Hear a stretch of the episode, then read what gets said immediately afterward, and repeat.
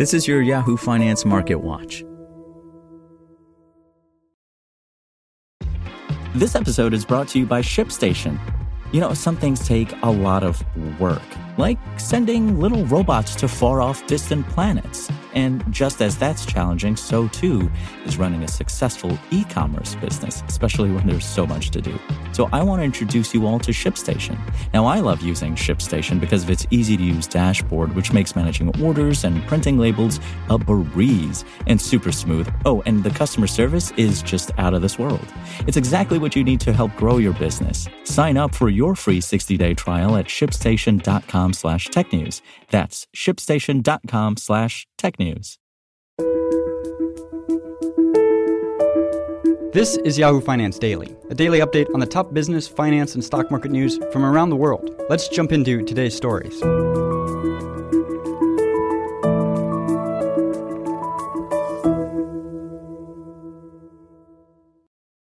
Traders this week will receive another batch of economic data focused on inflation, helping to show whether price pressures have continued further during the economic recovery. Separately, some travel restrictions are set to lift for those coming into the U.S. this week, offering a potential boost to a host of travel related companies. Wall Street has been closely monitoring the incoming data on inflation during the reopening. Companies have struggled to meet a surge in demand as consumer mobility picked up, leading to shortages and a slew of supply chain related disruptions, which have in turn contributed to rising prices. The Bureau of Labor Statistics Consumer Price Index, or CPI, due for release on Wednesday, is expected to show that elevated inflation continued into October, with a variety of goods and services for consumers posting ongoing price increases. Consensus economists expect that the CPI rose 5.8% in October over last year, accelerating from September's 5.4% annual rate to reach the fastest rise since 1990. And on a month over month basis, the CPI likely rose 0.5% in October to pick up from September's 0.4% rate. We will be watching for signs that the inflation problem is peaking, wrote David Donabedian, Chief Investment Officer of CIBC Private Wealth US, in an email on Friday. But our expectation is for continued elevated readings, and we expect to be talking about high inflation six months from now. It is not going away. Excluding more volatile food and energy prices, consensus economists are also expecting a pickup in core categories. Over last year, the core CPI likely picked up to a 4.3% rate in October, up from September's 4.0% year on year increase. That would come in just below July's 4.5% year over year increase which had been the biggest rise in the core rate since 1991. Some of the reopening related categories that had seen a surge in prices earlier in the summer had cooled slightly in September, with the latest Delta variant wave of the pandemic dampening consumer demand for travel and related activities. But expect to see a rebound in October, some economists said.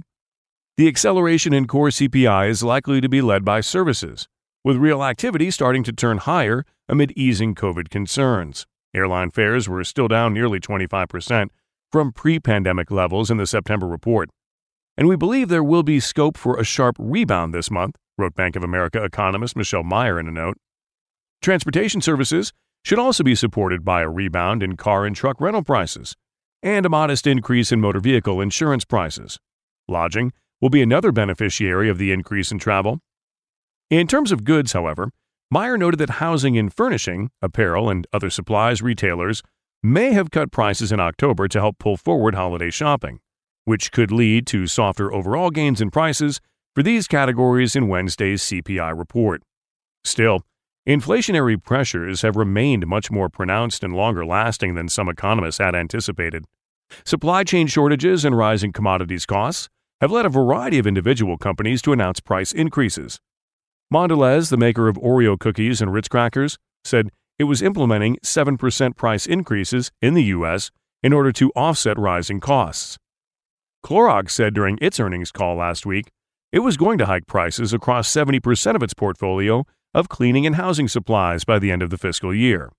And CEOs from a broad range of companies, from cosmetics companies ELF Beauty to outdoor recreational supplies company Vista Outdoor, have recently discussed increasing price across their products in interviews on Yahoo Finance Live.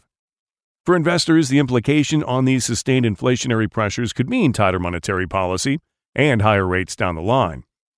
Federal Reserve officials tweaked their language on inflation in their monetary policy statement last Wednesday to show that they expected inflation to be transitory. This marked a departure from their previous assurances over the temporary nature of these price pressures. We said that supply and demand imbalances related to the pandemic and the reopening of the economy have contributed to sizable price increases.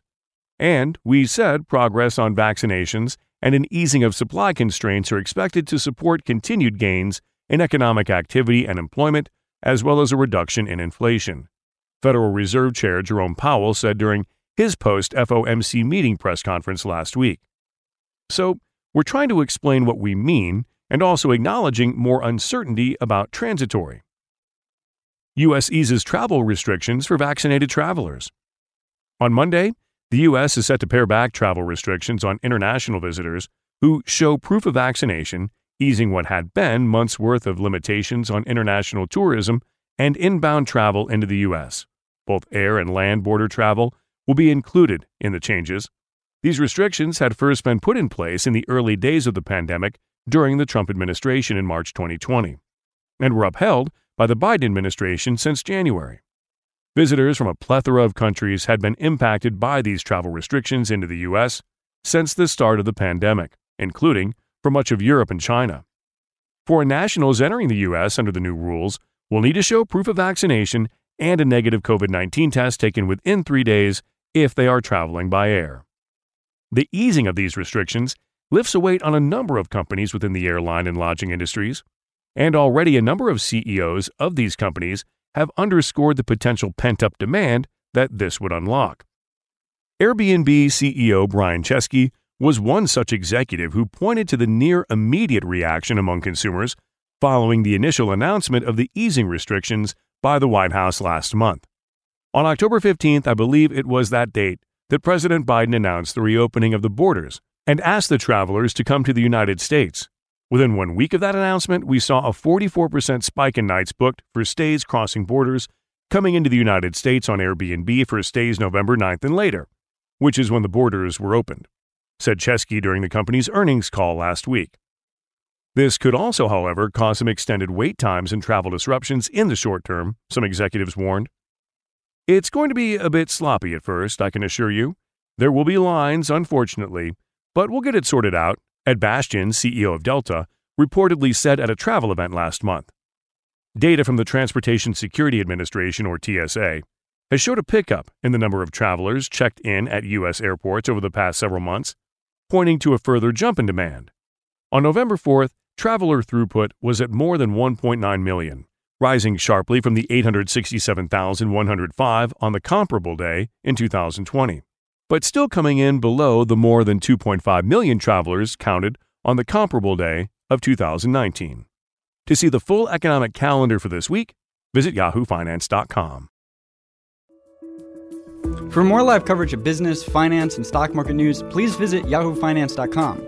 We'll be back tomorrow morning with your daily update. So until then, thanks for listening.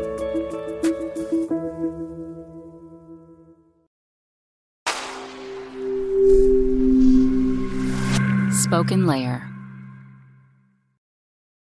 Want to learn how you can make smarter decisions with your money? Well, I've got the podcast for you.